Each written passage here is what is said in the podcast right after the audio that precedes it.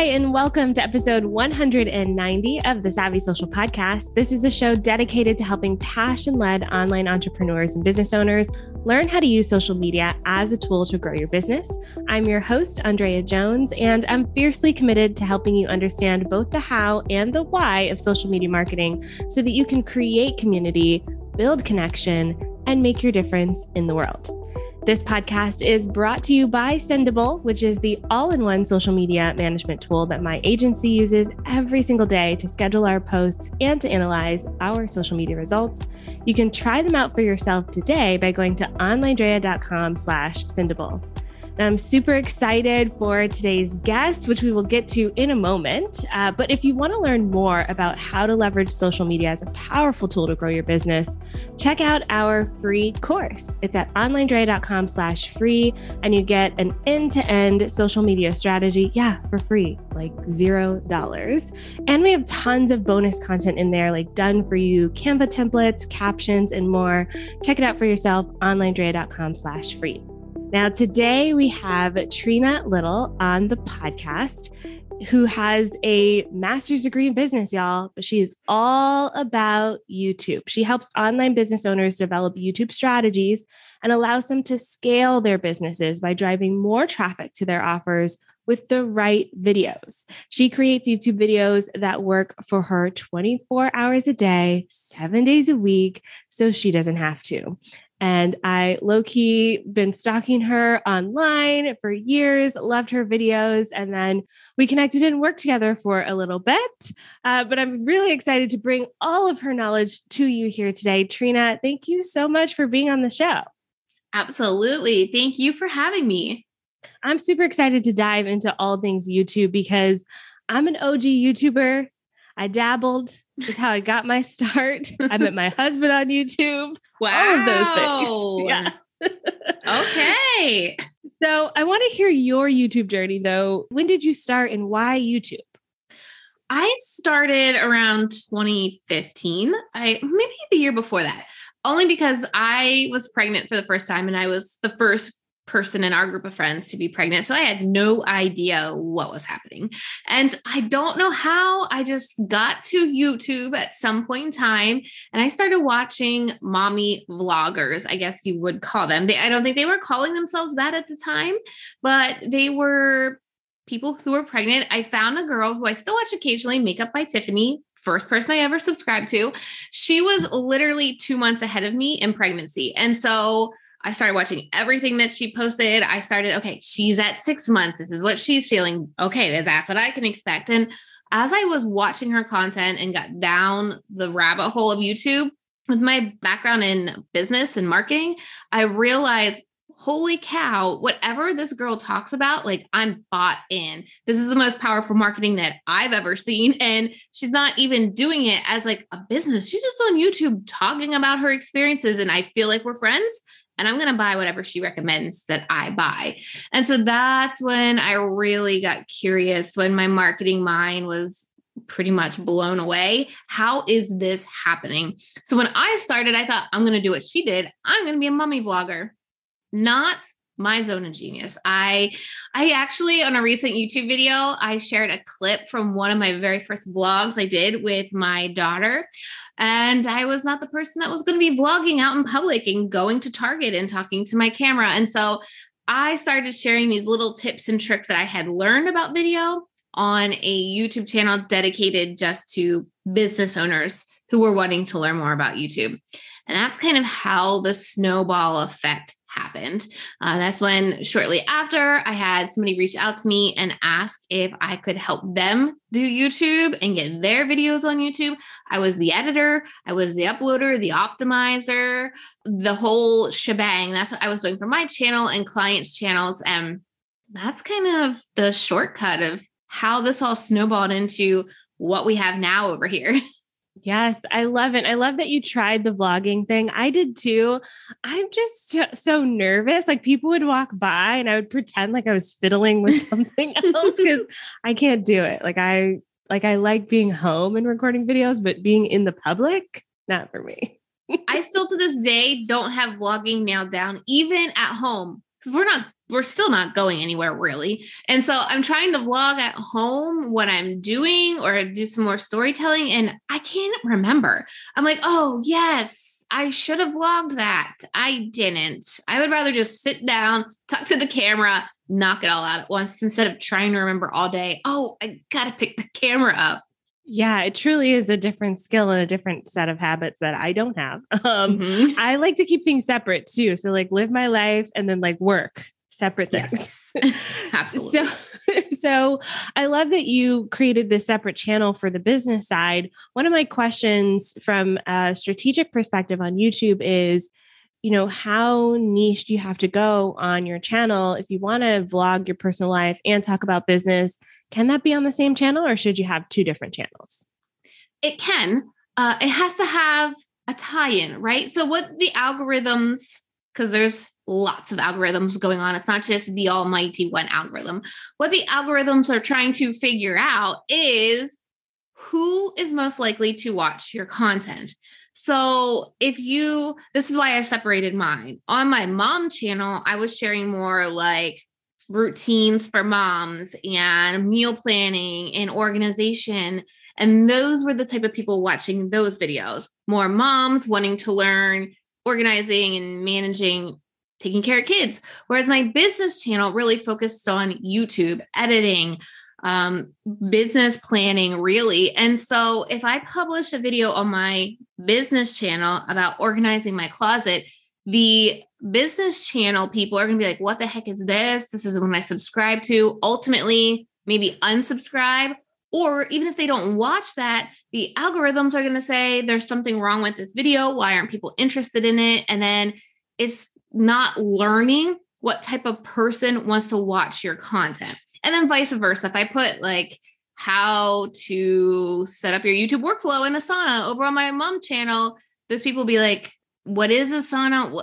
Why are you sharing this? And so if you can tie it all together, so my niche is YouTube pretty much, but I'm talking to business owners. So I know my audience is business owners. If I drop a video about workflows, my audience will still like it. Um, it won't get as much reach, what I've experienced, because YouTube's really, really put me in this YouTube box, but my audience will still appreciate it and still want to watch it and YouTube will understand those are the type of people to watch it. So, long story short, again, if you can make sure the audience that you're creating the content for will like what you're creating, it all ties together for that person. That's what helps you on YouTube because YouTube's really got to know who they should be serving your videos to. Yeah. Okay. So my follow up question to that would be, you know, what makes a good video for mm-hmm. business mm-hmm. owners? I see a lot of conflicting advice out there about, you know, should you lead people off the platform because ultimately we are all selling things. That's why we're here. Um, or should you lead people to other videos? You know, how long the videos should be, what should even be in the videos themselves. So can you talk to us about what makes a good video, especially for business mm-hmm. owners who ultimately are trying to grow our businesses? Yeah. So, one of the first things that you really need for a good video is a good title and thumbnail. When we're developing strategies for our agency clients, we are developing that title and that thumbnail concept before we even start figuring out what we want them to say in that video, because your title and your thumbnail is your primary marketing material. And if you can't get people to click on that, it doesn't matter how good your content is, how professionally edited it is, if you have the best camera in the world. If you can't get people to click on that video, they're never going to see it. And so, one of the very first things that you should have is a good title and a good thumbnail. So, when you plan your content for that video, it promise it delivers on that promise of the title, right? The title should promise some type of great content that your audience wants. Then your content fully delivers on that title. Um, as far as length, however long it takes you to deliver on that promise of the title. I have videos that are six minutes. I have a video, I think next week my video editor hates me that ended up being 30 minutes long because I really wanted to be an in-depth detailed video because the goal I I think the goal was to set up a calendar for social media so they knew what to post when. And so that's how long it took me and I'm not timing myself like hitting a timer when I'm recording okay, this is how long I could go. It just ends up being however long it needs to be. I think the golden number rule kind of spun from, I don't know if it's still the truth on YouTube, but your video had to be at least 10 minutes long to put in video ads. So you had to have at least a 10 minute video to put an ad in your video at like three minutes, five minutes, wherever. And so that's kind of where that 10 minute rule came from, is for monetization purposes. And then the last piece of that is where do you send people? Just like any other social platform, they want you to keep people on their platform. YouTube's going to make more money the more videos people watch because they're going to see more ads.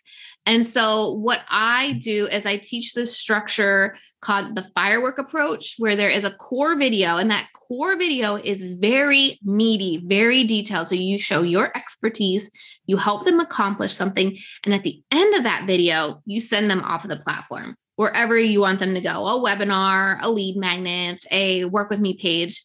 Then the spark videos, right? A firework kind of has that core where things explode, and then you have the spark four to five Spark videos all teach a different aspect of that core video. And then the call to action for those is to watch the core video. Because what this does is YouTube will then push all the Spark videos, if you've done it right, to more people. Because YouTube says, oh, these videos, people are then clicking on another video and watching like a 30 minute long video. So the Spark videos will be pushed out. You'll also be building your trust with people. People aren't likely to subscribe or buy into you after one video. So if you get them to watch one of your Spark videos and then watch a core video, they're going to be more likely to convert when they do pop over to that lead magnet page and subscribe to your channel. So I really recommend trying to minimize sending them off of the platform, but doing it in a strategic way so it helps you grow on YouTube so that you reach more people, potentially more leads, but also make your business happy as well. This is brilliant. Like, I'm loving the concept of, you know, having both types of content, you know, the kind of content where people discover you, and then the kind of content where they are actually converting into your offers, which is amazing. Um, the thing that always pops into my mind and the question I get from a lot of my students and clients is Andrea, this sounds like it's going to take a lot of time. uh, but I do want to emphasize the best thing about YouTube is that you make it once and it's there forever. It's not like other platforms where, you know, put energy into an Instagram post and it's like nobody's looking at it in a week. I have a YouTube video that's like five years old now people are still finding it and finding me through that video. So I want to emphasize that. But coming back to the point of time, how much time does it take to kind of do this sort of strategy? Because I know we all have a limited amount of that precious resource. Yeah. So what I try to break down to people is calculating how much you're already spending on content, blog posts, podcasts, Instagram, reels, stories, feed, whatever all you're doing over on Instagram, and think how much time you're spending on that. If you could even contribute half of that time to YouTube, you could probably pull this off because the way that I make this possible, I've got two small kids. I've got an agency, I've got an education business. Like I've got a lot on my plate too. And we're still just a very small team. So it's not like I have everything outsourced either. And so if you can batch things, I know I'm going to batch researching my content in a day. And for what I do is I will plan a month's worth of content at a time. So that's four videos, four videos, one a week. Um, that may take me half a day to plan. And then on a separate day, I'm going to film those videos. I don't do them on the same day only because you want your brain to be ready to go and you want to be fresh if you're researching you're you're going to start dying out because researching takes a lot of energy to just make sure you have a good game plan going into your videos so when you do record when you can do your hair and makeup and you have some quiet time at home you can bang those videos out quickly because you've created this research plan. And i like to call it a video game plan instead of a script because I don't want you reading word for word from a script. That's a whole nother issue we could go down. But just having a game plan to record these videos. So when you have the time to sit down, you can bang four out in half a day. And that's saying it's going to take you an hour to shoot one video. We talked about the length of the video could be anywhere from like five minutes to 30 minutes. And so should be ideal to shoot four videos in half a day. So that's kind of one day right now, right? Half the day planning, another half of the day filming. And then you can outsource video editing if you can't. simplify it. Don't overdo it. You may realize once you get videos on YouTube, like your simple editing techniques, people are watching to the end. And that's all that really matters is if you're getting people to watch your entire video, you may realize I don't even need fancy editing. I just did simple cuts and people are loving it. So you really want to think about that. Like, can I commit a day and a half, maybe two days a month for this content that is going to live forever? And I know we're probably going to talk a little bit more about how else you can use it, but it really starts to round out your entire social media strategy as well. Yes, yes, we'll definitely get to that. and I love how simple you made it too with the batching. I do find for myself as well, like planning and recording has to be separate. And then recording and then editing too has to be separate. And y'all, when I started on YouTube in 2007, I was just using the iMovie that came with my MacBook. And that tool can do a lot. So you don't have to get super fancy with it. And honestly, those fancy tools, there's a steep learning curve if you're, yes. and it may deter you from, from actually yes. doing it. and Canva has some great video effects now that, you know, how you see those cool title screens that say like step one or like where you break it down. You can create those in Canva now. And what I, I tell people is like, take the time to set those all up once in Canva as templates then you're just copying pasting every single video, updating the title, or creating your subscribe button and using it in every single video. Canva has been amazing to elevate video editing in the past few months as well. Oh yes, huge Canva stand. My ultimate goal is like I want to be a Canva ambassador. Like give me the t-shirts, give me all of it. yes. Um, one of the things you mentioned while you were talking about the videos was watch through. And this is something that I hear a lot for YouTube specifically is the first metric is you got to get people to start watching. And then the second one is they got to watch the whole video. Um, yes. How do you like start measuring the success of your videos, especially since we are putting a lot of time and energy into this resource? Yeah. So, audience retention, obviously, what you're mentioning is a metric that the YouTube studio or the YouTube analytics gives you. There's so much free stuff behind there. It can be overwhelming, all this data, because YouTube wants you to succeed. YouTube wants content that people are watching because they're going to make more money. So, they're going to tell you how to make better content. So, like you said, prior to audience retention, you need to get people to click on it. We talked about title and thumbnail, and that metric that you should be looking at is your click through rate. Then, once you get people to click on it, mm-hmm. are you getting people to watch your video? Because YouTube's not going to put content on the homepage or in suggested and even search. Like you can have all the best keywords in the world, but if your content's not good, YouTube's still not going to put it in search results. So, what you really want to do is look at your audience retention of your video and seeing how much of it people are watching.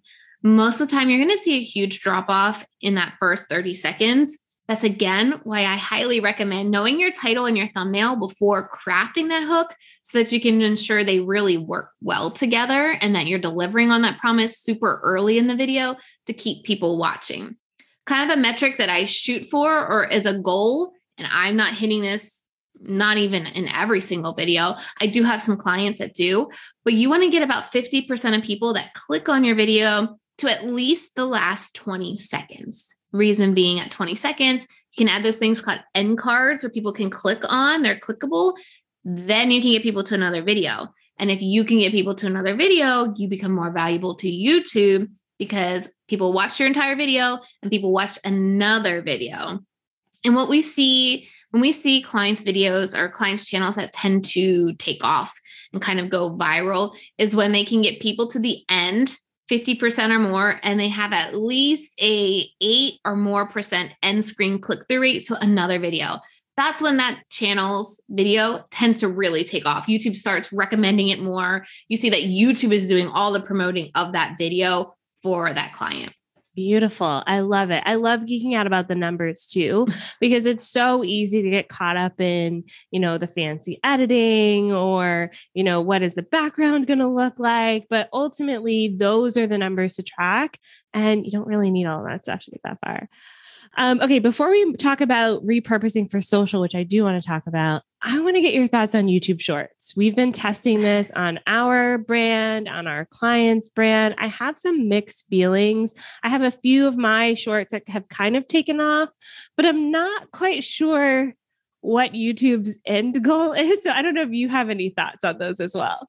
Mixed thoughts as well. So we have some members in our program that have done well with shorts and shorts have helped them predominantly like crafters, DIYers, they have helped. Um, for me, shorts kind of did nothing um, meaning we got views on them but it didn't convert into subscribers or like returning viewers and so I also am not sure how YouTube is working shorts or what they're wanting. I found for my niche, my channel, after looking at the data, it really wasn't even worth it to take a repurposed reel or TikTok and add it to YouTube because it got views, but it didn't go further than that. So I don't know. I haven't dove into it. Like I said, I always recommend people try things for at least six to eight weeks and get some numbers and then make their determination after that. I can't say it's across the board because we do have DIYers and crafters that have seen reels result in subscriber growth as well. Yeah. And I wish they would put the shorts somewhere else. Like I hate seeing them on my mm. like all videos page. It just yes, it makes my too. skin crawl. they need to d- do something else with it. And I'm excited to see what they do in the future. Um, okay, so let's talk about repurposing these YouTube videos. I know that you know we put a lot of lot of time and energy into creating these videos, and there's so many things we can do to extend the length of them. So, what do you recommend for taking YouTube videos and making them into other pieces of content? Yeah, so I love trying to repurpose it as much as possible. And after working with you for a while, I started to really see social media in a different light and also reels because, you know, reels are so hot right now. And honestly, to take a YouTube video and splice it up for a reel is going to be way more work for you than breaking down either one point that you talked about in that video and making a series of reels or jamming your key takeaways in that video and shooting it as a reel. So I would just, you know, shoot your YouTube video and then do that reel right after it. Just talk about those key takeaways because you've already done the research, you've already done the plan, you already know what you want to be talking about. So it's not necessarily repurposing the video for reels or maybe even on stories, but repurposing the content that you plan out and you researched I know also when I do my YouTube videos, I do my stories for the day that video is going to go live as well. So I do four to five stories sharing why this video is important, what they're going to learn. And so again, it's not taking your YouTube video, but it's repurposing that piece of content that you have created. You can turn that into a blog post. I use it as my newsletter content every single week. So I'm showing up to my email list every single week with valuable content. I use uh, about three to four minutes of it over on Instagram TV because we've seen it's easier to get people from Instagram over to YouTube. Uh, so if we can just do about a couple minutes over on Instagram TV and say, you know, watch the full video over on YouTube, we do see traction that way. And then we put the whole video over on Facebook. Is it's really hard for us to link Facebook to YouTube. We don't see necessarily a lot of traffic from Facebook over to YouTube. And so, what we do is we just use the full video over on Facebook. Um, it helps you creating video content over there. You can use it as video views for Facebook ads. But yeah, that's how I'm really starting to multiply this one piece of content in the way the platforms are working now.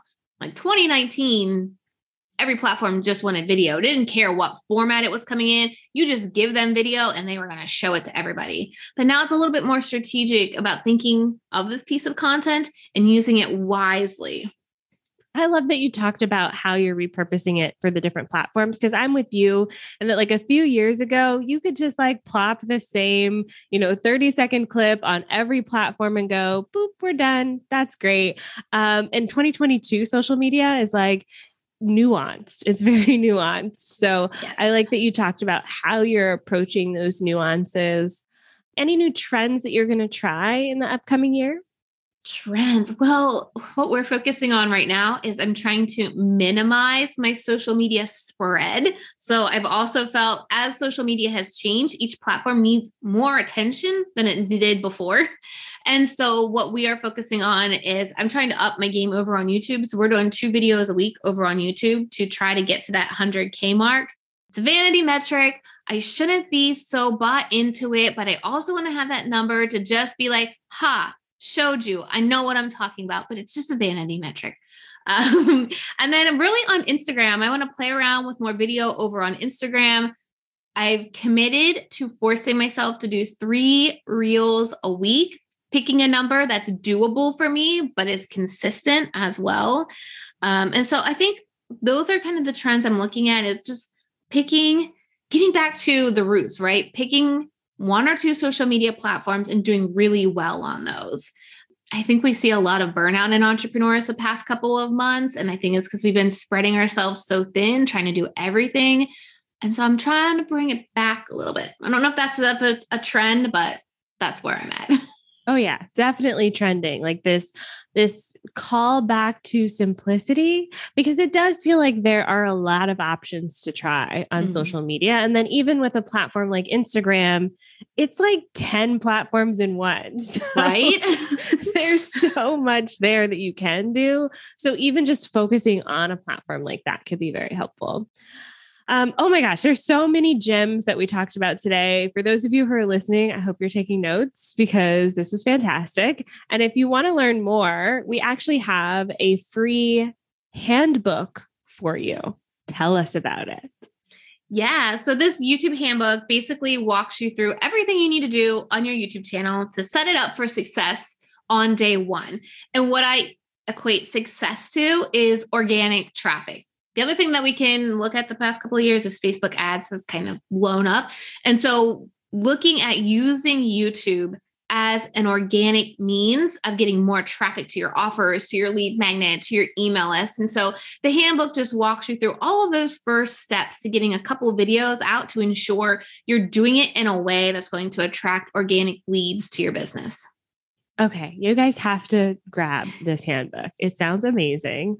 And if you want to connect with Trina, we have all of her social links in the uh, show notes, which you can find at onlinedrea.com slash 190. Um, any last thoughts or words that you want to give to our listeners today? I would say kind of the biggest question I always get is how do I get started? And it's just put a video up. Um, there's going to be no right strategy from the start. You can't plan the strategy from the start. You've got to get content up on YouTube, look at your numbers, look at your data, then you can craft a clear strategy and just get videos up. I always say like six to eight before you can really get some clear data on how you should be editing, what content is picking up, what people are saying. And so just start getting videos up on YouTube. Yes, I love it. Just do it. The first one's probably going to be bad anyway. So just do it. Always. Always. Thank you so much, Trina, for being on the show. This has been great. Thank you. And if you want to learn more from Trina, stay tuned, stay on our email list because we have some treats coming up in the Savvy Social School that y'all are going to love. So definitely stay tuned for that. As mentioned, all of our episode notes are at onlinedrea.com slash 190. Thank you so much for listening to the show. Make sure you subscribe over on Apple Podcasts. I believe it's follow now, we're supposed to say, Apple Podcasts and Spotify. You can actually leave us a review on Spotify now as well. Next week, I have Travis Brown on the show. He has been blowing up on Instagram, so he's coming back to tell us what he changed since his last interview. I'm really excited about that one. So I'll see y'all next week for another episode. Bye for now.